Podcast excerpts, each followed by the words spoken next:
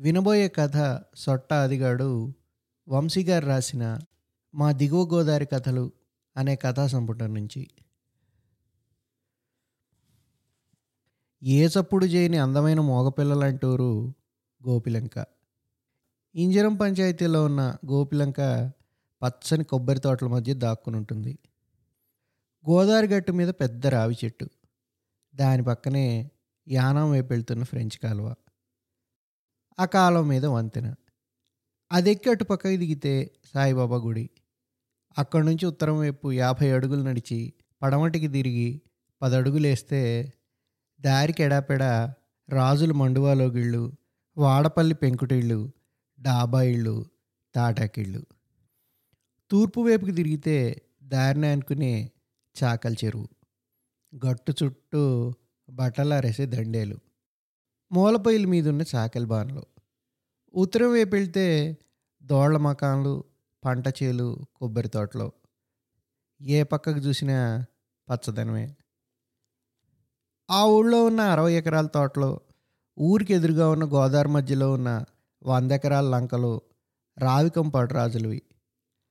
ఆ రాజుల తాలూకు గుమాస్తాలే ఊళ్ళో ఉండి కూలోళ్ళని పాలేళ్ళని పెట్టి పంటలు పండిస్తున్నారు. అది ఈనాటి నుంచి కాదు. ఏనాటి నుంచో. అయితే దొంగలు కానీ దోచుకుపోయేవాళ్ళు కానీ ఆ ప్రాంతాలకి రాకుండా కూలోళ్ళు పాలేళ్ళు ఉద్దారకుడు పగటిపూట కాపలా కాస్తే రాత్రిపూట గంగాలమ్మ తల్లి కాపలా కాస్తుంది. గంగాలమ్మ అంటే మామూలు మనిషి కాదు. గ్రామదేవత మహాశక్తి ఆదిశక్తి. ఆవిడికి విగ్రహం లేదు. తోటలో ఒక చెట్టు మొదట్లో బొట్లెట్టి గుగ్గిలం పొగేసి అగరత్తులు వెలిగించి నైవేద్యాలు పెట్టుకొని దండాలు పెట్టుకుంటారు. ఆ మధ్య మాదిగిపేటలో కాళిదాస్ సూరన్నగాడు తోటలో కాసే కాబూల్ దానిమ్మకాయలు కోసుకెళ్దామని రాత్రిపూట వస్తే తెల్లారేసరికి ఆడి పాదాల దగ్గర రక్తం కక్కు చచ్చిపడి ఉన్నాడు ఇంకోసారి లంకలో పొగాకు మోపులు పట్టుకెళ్దామని నా వేసుకెళ్తే తెల్లారేసరికి వాళ్ళ తలకాయలు పొగాకు తోటలోను మొండేలు ఎక్కడో ఉన్న మూలస్థానం అగ్రహారం రేవులోనూ తేలేయి. పరిశోధన అంటా దిగిన పోలీసులకి చంపినోళ్ళు ఎవరన్నది ఎన్నాళ్ళకి తేలలేదు. అయినా సరే డిటెక్షన్ చేస్తున్న పోలీసులను చూసి నవ్వుకున్న గోపిలంక జనం ఎర్రి కాకపోతే అమ్మోరేళ్ళకి దొరుకుద్దా? అనుకున్నారు. అమ్మోరు గంగాలమ్మ తల్లి అంటే రావికంపాడు రాజులకి చాలా నమ్మకం చాలా భయం భక్తిని. ఆ తల్లిని నమ్మేవాళ్ళు మొక్కనుమ రోజున కోడి పుంజుల్ని బోల్డన్ని మేకపోతుల్ని గొర్రెపోతుల్ని బలేస్తారు. ఆ రోజంతా ఆవిడ ముందు రక్తం గట్టు దిగి నీరులా పారుతూ ఉంటుంది. నెరలు తీసి నల్లరేగడి నేలలో ఇంకుతూ ఉంటుంది. అమ్మోరికి తున్నించి కొమ్ముబూర వాళ్ళని పెద్దాపురం నుంచి డప్పులోళ్ళని పిలిపించి మా గొప్పగా చేయిస్తారు సంబరం. చిత్రం ఏంటంటే ఎప్పుడూ గుమస్తాలకి వదిలేసే ఆ రాజుల్లో ఒకరు మాత్రం ఆ సంబరం రోజు వచ్చి తీరుతారు. అది ఆనవాయితీ. ఎడంకాలు మడం దగ్గర తోడేయడంతో వేళ్ళని మాత్రం భూమి మీద అంచి నడిచే గుత్తాలాది అని సొట్టాదిగాడంటారంతా. చాలా కష్టపడి పనిచేసే ఆ సొట్టాదిగాడి నోరు మంచిది కాదంటారు. అలాంటి సొట్టాదిగాడు రావికంపాడు రాజుల కవతలను చేరాడు. ప్రతేడు వారి వంశంలో ఎవరో ఒకరు వచ్చేవారు. అలాంటిది ఈ ఏడు ముక్కనుము రోజు ఆ రావికంపాడు రాజులు ముగ్గురు వస్తున్నారు గోపిలంక గంగాలమ్మవారి సంబరం చరిత్రలోనే ఇదో గొప్ప ఇంతని గుమాస్తాలంతా తెక్కంగారు పడిపోతా సంబరం చాలా పెద్ద ఎత్తున జరిపించే పనులలో ఉన్నారు. రకరకాల బెత్తాయింపులు రకరకాల ఏర్పాట్లు జరుగుతున్నాయి. తూర్పు నుండే తోటల మధ్య పడమటుండే గోదావరి తల్లి కనబడేలా కొబ్బరి తోటల మధ్యలో అచ్చం రాజుల కోటలా కట్టిన గెస్ట్ హౌస్లోకి దిగిన రాజులు పాలేళ్ళందరికీ తలకోజత బట్టలు నూట పదహారుల చొప్పున డబ్బులు ఇమ్మని గుమాస్తాలకి ఆర్డర్లు వేశారు. ఎక్కడ దొరికిందో మూడు ముంతల సందకళ్ళు దొరికింది సొట్టాదిగాడికి. దాన్ని లాగిస్తుండగా రాజులు తోటలోకి దిగారన్న సంగతి తెలిసింది. నిషా బాగా ఎక్కేసిన ఆదిగాడికి రాజులతో మాట్లాడాలనిపించింది. సొట్టాదిగాడలా అనుకుంటున్నట్టు అక్కడ ఎవరికైనా తెలిస్తే కాళ్ళకి పలుపుతాడు మీలేసి మేలేసి పక్కకి లాగేసేవారు. కానీ ఎవరి పనులలో వాళ్ళు ఉండడంతో ఈండి పట్టించుకోలేదు. గెస్ట్ హౌస్ బాల్కనీలో కూర్చున్న రావికంపాడు రాజులకి ఈ తోటల్లో మా గొప్పగా దర్శనమిచ్చే ఆ గోదావరి తల్లి వాతావరణం ఇంత గొప్పగా ఉంటుందని ఇప్పుడే తెలిసి వచ్చింది వాళ్ళు కళ్ళు మూసుకుని గంగాలమ్మ తల్లికి దండం పెట్టుకుని ఇక నుంచి ప్రతి ఏడు వస్తామని మొక్కుకున్నాక స్కాచ్ పోసిన గ్లాసులు అందుకున్నారు. ఇంతలో దిగిపోయిన సొట్టాదిగాడు మా రాజులకి నమస్కారం అండి అన్నాడు. మందు పుచ్చుకుంటా ఎవరు నువ్వు? అన్నట్టు చూశారు. నన్ను సొట్టాదిగాడంటారు బాబు అంట ఆ రాజుగారి నోట్లో ఉన్న దాన్ని చూసి తవరి నోట్లో అదేటండి? తెల్లగా అంత పొడుగ్గా ఉంది అన్నాడు. నవ్వేసిన రంగరాజు ఇదే దీన్ని కింగ్ సిగరెట్ అంటారులే. సిగరెట్ కోసం వచ్చావా? అని అందిస్తుంటే సిగ్గుపడతా తలంచుకొని వద్దండి బాబు నా దగ్గర గుర్రం బిడి ఉందండి అన్నాడు ఆదిగాడు. అయితే సరే అనుకుంటా సిగరెట్లు వెలిగించి స్కాచ్ తాగుతున్నారు. వాళ్ళ ముందు చతికిలు పడిపోయిన సొట్టాదిగాడు ఎంత కింగ్ అయినా గుర్రం లేకపోతే ఎస్టి కదండి. అనడంతో గతుక్కుమన్న రంగరాజు ఈడికి బాగా ఎక్కేసినట్టుంది అన్నాడు. స్కాచ్ పక్కన నీచు కాదండి. కొంకిడికాయ రసం కలిపిన సంతకాలు తాగండి. అసలు కిక్కేంటో తెలుస్తుంది అన్నాడు సొట్టాదిగాడు. మూడో రౌండ్ పోసుకుంటున్న పర్వతాల రాజు గారు ఎరా పండగ పూట ఒంటి మీద బట్టలు చేతిలో డబ్బులు పడేసరికి మాట తేడా వచ్చేసింది అన్నారు. నవ్వేసిన సొట్టాది మా మాటలే బాబు. సేతలు మాత్రం మీవి అంటా లేచి. ఏమండే జత బట్టలు జీవితం అంతా సరిపోతాయా? నూట పదార్లతో నేను సచ్చిదాకా కళ్ళు దాగలనా? అనడంతో చిరాకు పడతా లేచిన పరతాలరాజు మరి మీలాంటి కూలి నా కొడుకులకి మా భూములు బంగ్లాలు రాసేయమంటావా? అన్నాడు. నిజంగా కూలోడు మీ కొడుకైతే తెలుస్తుందండి. కష్టమేటో? సొట్టాదిగడిని నడి మీద దన్నడానికి లేచిన రంగరాజుని కూర్చోబెట్టారు బంగారాజు గారు. అయినా కోపం వాగని రంగరాజు ఏంట్రా నోరు లెగుస్తుంది అన్నాడు. కూలోడు గోదావరి తల్లి లాటోడండి. ఆడెప్పుడు గోపాదాల రేవులో గోదారమ్మలాగా మెదలకుండానే ఉంటాడండి. సిరాకేస్తేనే ఇదిగో ఇప్పుడు నలా రెచ్చిపోతాడండి అన్నాడు సొట్టాదిగాడు. అసలు ఈయన ఇక్కడికాడు రానిచ్చాడు? అంటూ చిరాగ్గా లేచి ఆదిగాండి తన్నడానికి పోతున్న రంగరాజుని వెనక్కి లాగిన బంగారరాజు ఈ ఈవినింగ్ మనకు ఎంటర్టైన్మెంట్ ఈడు సీరియస్ అవ్వకుండా కూర్చో చెప్తాను అని కూర్చోబెట్టి సొట్టాదిగాడికేసి చూసి యారా కుంటోడా నీకు అంత అన్యాయం ఏం చేశారా? అన్నాడు. దారిలోకి వచ్చారు అంటా నవ్వేసి కళ్ళు రేటు పెరిగింది కూల్ రేట్ పెంచలేదు రోజంతా రెక్కలు ముక్కలు చేసుకునేది ఎందుకండి? పొద్దుతే గొంతులో పడే ఆ కళ్ళు కోసం సారా కోసమే కదా. ఏమండి? గట్టు మీద కూర్చొని చూసేవాడికి ఏం తెలుసండి? కమతంలో కష్టమేటో. ఊరికే ఇచ్చినట్టు అంత ఇదైపోతారేటండి ఇక్కడ చేసే ప్రతి పనిలోనూ మా కళ్ళు సారా ఉన్నాయండి. అదే మీ సేవలకి రక్తం మొత్తం కరిగిపోయి ఒంట్లో మొత్తం ఇప్పుడు ఉన్నది కళ్ళే కదండి. సంటి పిల్లోడి చేతిలో తాయిలం పెట్టినట్టు ఏడాదికోసారి కంటి తుడుపుగా మీరేదో ఇస్తే మా రాజులం గారు ఇచ్చారంట అంటూ ఏడాది పొడుక్కి పని చేస్తారండి మా బుర్ర తక్కువ ఎదవలు అందుకే నేను ఒకటి నిర్ణయించుకున్నానండి. ఏంట్రా మూడు నెలలకో జత బట్టలు పది తాళ్ళున్న ఐదు ఎకరాల పొలం నా పేరున రాస్తేనే రోజు పనిలోకి వచ్చేస్తానండి. మేనేజర్ నారాయణమూర్తిని పిలిచిన పర్వతాల రాజు గారు ఈయన అర్జెంటుగా బయటికి లాగేయండి అన్నాడు. అలాగే వాడికన్నా డబ్బులు కరెక్ట్గా ఇవ్వండి బాబు. లేకపోతే ఏదో రోజు కోపంతో మిమ్మల్ని నేను గోదాట్లోకి లాగేయగలను. అంటున్న అదిగాడిని అంతా బయటికి లాక్కెళ్ళిపోయారు. సొట్టాదిగాడి దెబ్బకి రాజులు ముగ్గురు తాగిన స్కాచ్ మొత్తం దిగిపోయేసరికి కొత్త బాటిల్ ఓపెన్ చేశారు. చిన్నప్పుడే మేనకోడలు ఏరలక్ష్మితో పెళ్ళైపోయిన సొట్టాదిగాడికి ఇద్దరు కవల పిల్లలు. అది ఆడపిల్లలు. ఆ ఇద్దరు పిల్లలంటే పంచప్రాణాలు. వాళ్ళు కడుపు నిండా తింటుంటే చూడడం చాలా ఇష్టం వాడికి. పొద్దు డ్రైవ్లోకి వెళ్ళి శివాలక్ష్మి హోటల్లో ఇడ్డెల్లి తెచ్చిపెడతాడు. సాయంత్రం అయితే మళ్ళీ రేవులోకి వెళ్ళి చినబ్బు కాఫీ హోటల్లో పెసర పొణుకులు తెచ్చి తినిపిస్తాడు. ఆ పిల్లలు ఎర్రలక్ష్మి తిన్నాక మిగిలింది మట్టుకే తింటాడు సొట్టాదిగాడు. పగలంతా పనిచేసి వచ్చే నువ్వు ఇది ఏటిలా పస్తు?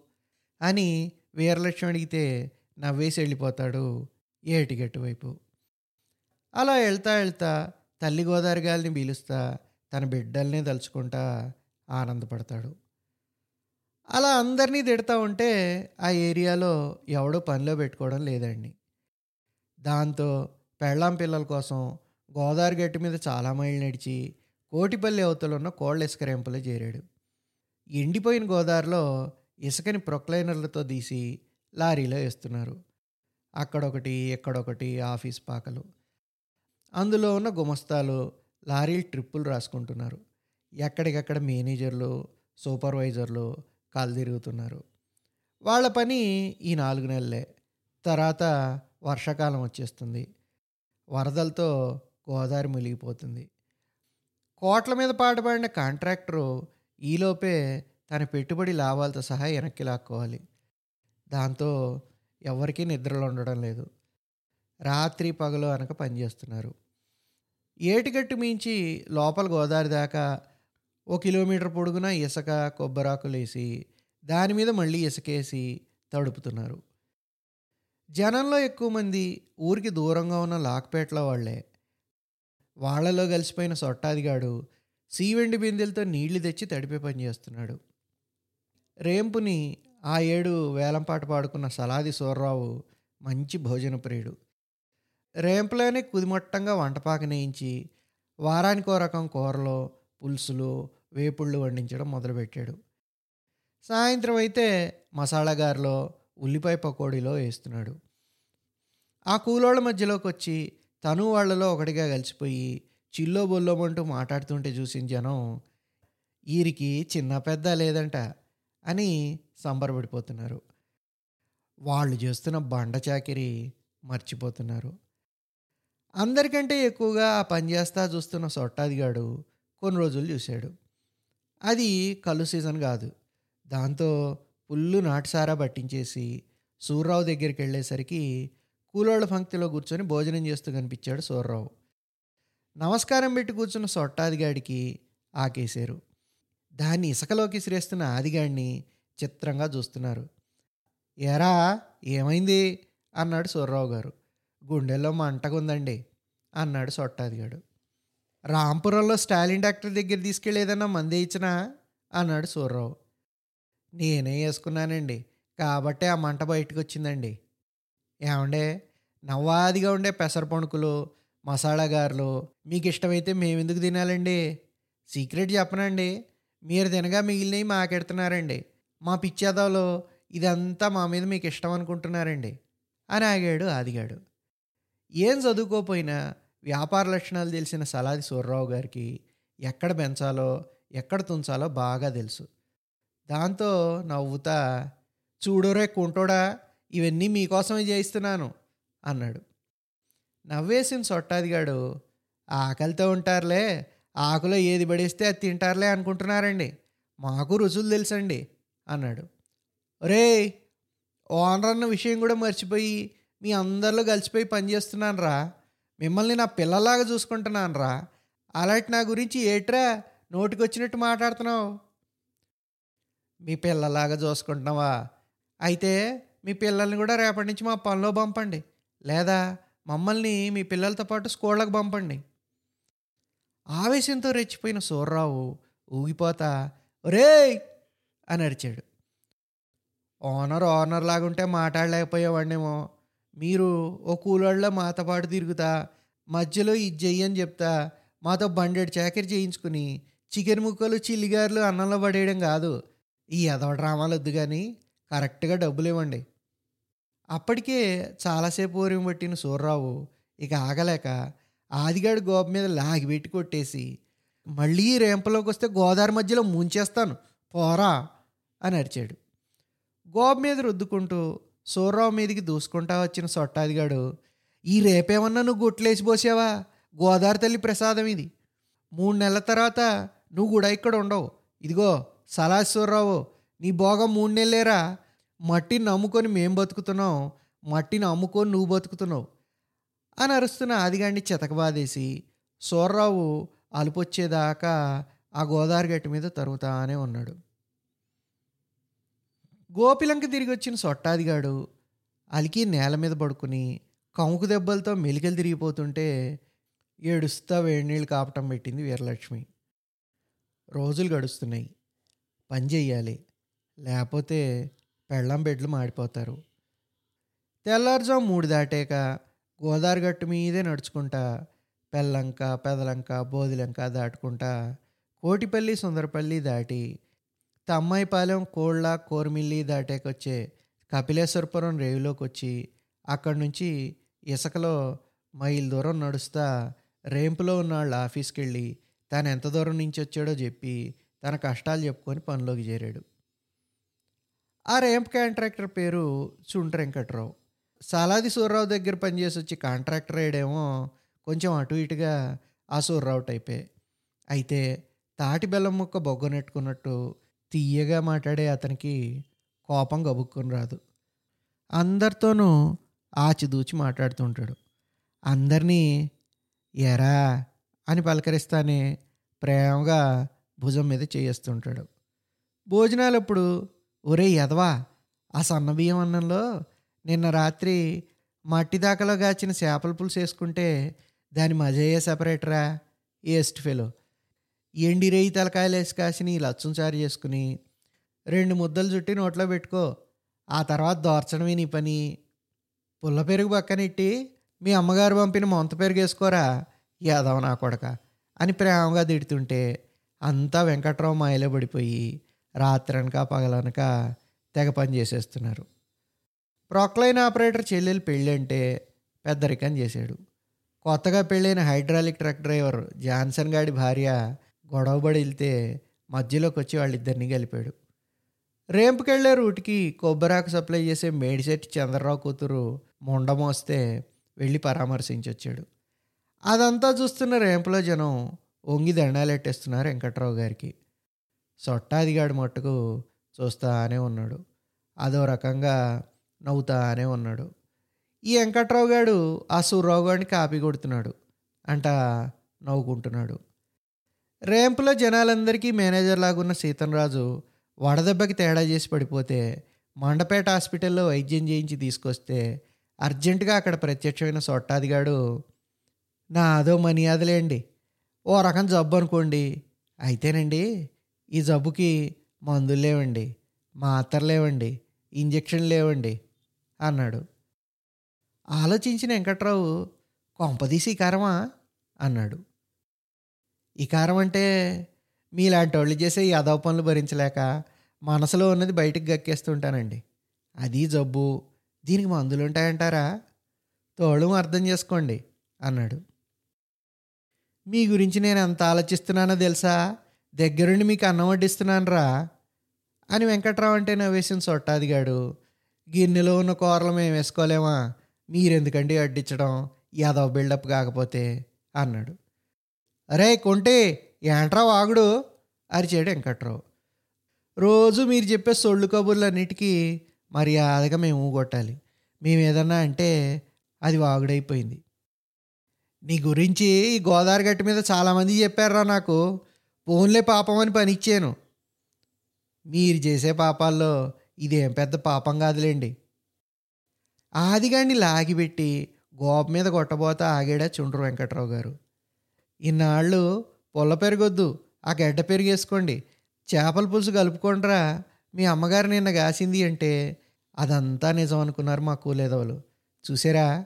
ఒక్క మాట గట్టిగా అడిగేసరికి మనసులోది మొత్తం బయటకు వచ్చేసింది ఎందుకండి ముసుగులో యాక్సనో అంట ఇష్టానికి రెచ్చిపోతున్న సొట్టాదిగాడిని అక్కడున్న దుడ్డు కర్ర తీసుకుని ఏటిగట్టంతా తెరివి తెరివి కొట్టాడా కాంట్రాక్టర్ వెంకట్రావు గారు.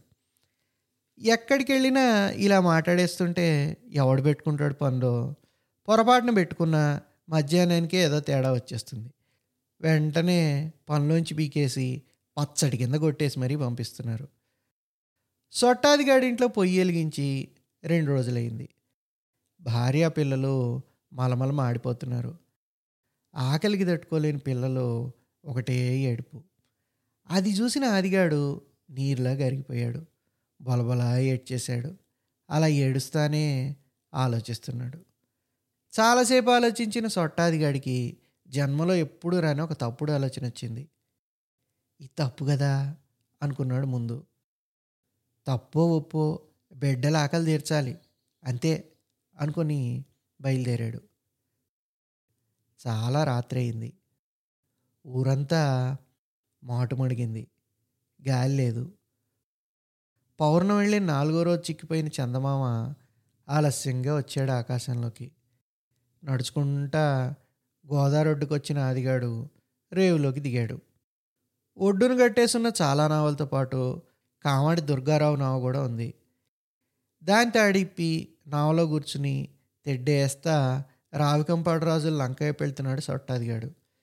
కాసేపటికి లంక ఒడ్డుకొచ్చిన ఆదిగాడు నావని కట్టేసి లంక లోపలికి వెళ్ళాడు ఎప్పుడూ ఎవరూ చేయింది ఈ ఏడాది వరి పండించారు లంకలో. పంటలు కోసేసి పనులేశారు. ఓరబస్తాడు ఒడ్లయ్యేలాగా రెండు పనుల్ని మోపుకట్టుకుని పండి నిలువుగా పగిలిన రెండు దోసపళ్ళని భుజాలకు తగిలించుకుంటుండగా గల్గల్మంట వినిపించింది కంచుగజ్జల చప్పుడు. తలెత్తి చూశాడు సొట్టాదిగాడు.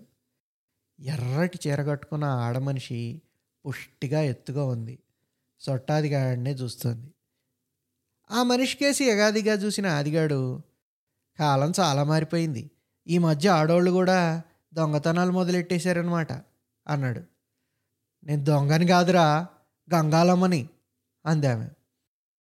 ఆవిడ శిరస్సు నుంచి సిరిపాదం దాకా చూసి చేతులెత్తి దండపెట్టిన సొట్టాదిగాడు నువ్వు ఆ తల్లి సేమించండి అమ్మా అన్నాడు.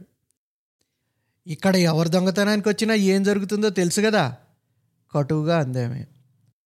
తెలుసమ్మా నీ సోలం ఎత్తి కడుపులో గుచ్చి చంపేస్తావు అన్నాడు ఆదిగాడు. తెలిసి కూడా దొంగతనానికి వచ్చావన్నమాట గొంతు పెంచింది తల్లి. ఏం చేయమంటావమ్మా నీతికి పోయి ముక్కుసూటిగా మాట్లాడుతుంటే పని ఇవ్వడం లేదెవడు పెళ్ళాం పిల్లలు తిండిలేక మాడిపోతుంటే జన్మలో ఎప్పుడూ చేయని దొంగతనం చేయడానికి వచ్చానమ్మా. తల్లి నువ్వు నిజంగా గంగాలమ్మ తల్లివైతే పని లేక తిండి లేక అల్లలాడిపోతున్న మా అలగా జనాన్ని చల్లగా చూడాలి. అంతేగాని కడుపులు నిండిపోయిన వాళ్ళ పొలాలకి కాపలాగా వస్తున్నావు. నా అలాగొచ్చిన వాళ్ళని పొట్టను పెట్టుకుంటున్నావు. చల్లటి చెట్టు ఉండి చీకటి పడ్డాక బయటకు వచ్చే నీకేం తెలుస్తాయి మా ఏడుపులు? అయినా నువ్వు మమ్మల్ని ఎందుకు చూడాలి? మేము నీకు కోడిని కోస్తామా మేకల్ని కోస్తామా? ఆ మహారాజులైతే మేకలేటి ఇంకా దున్నపోతుల్నేసి రక్తంతో నీ కాళ్ళు దడుపుతూ ఉంటారు. బోల్డ్ పప్పులుండి నైవేద్యాలు పెడతారు. ఆళ్ళ లంచాలకు మరిగిన నువ్వు ఆళ్ళ బాగోగులు చూస్తున్నావు. చూడమ్మా గొప్పోడుకో న్యాయం బక్కోడుకో న్యాయం పనికిరాదు తల్లి.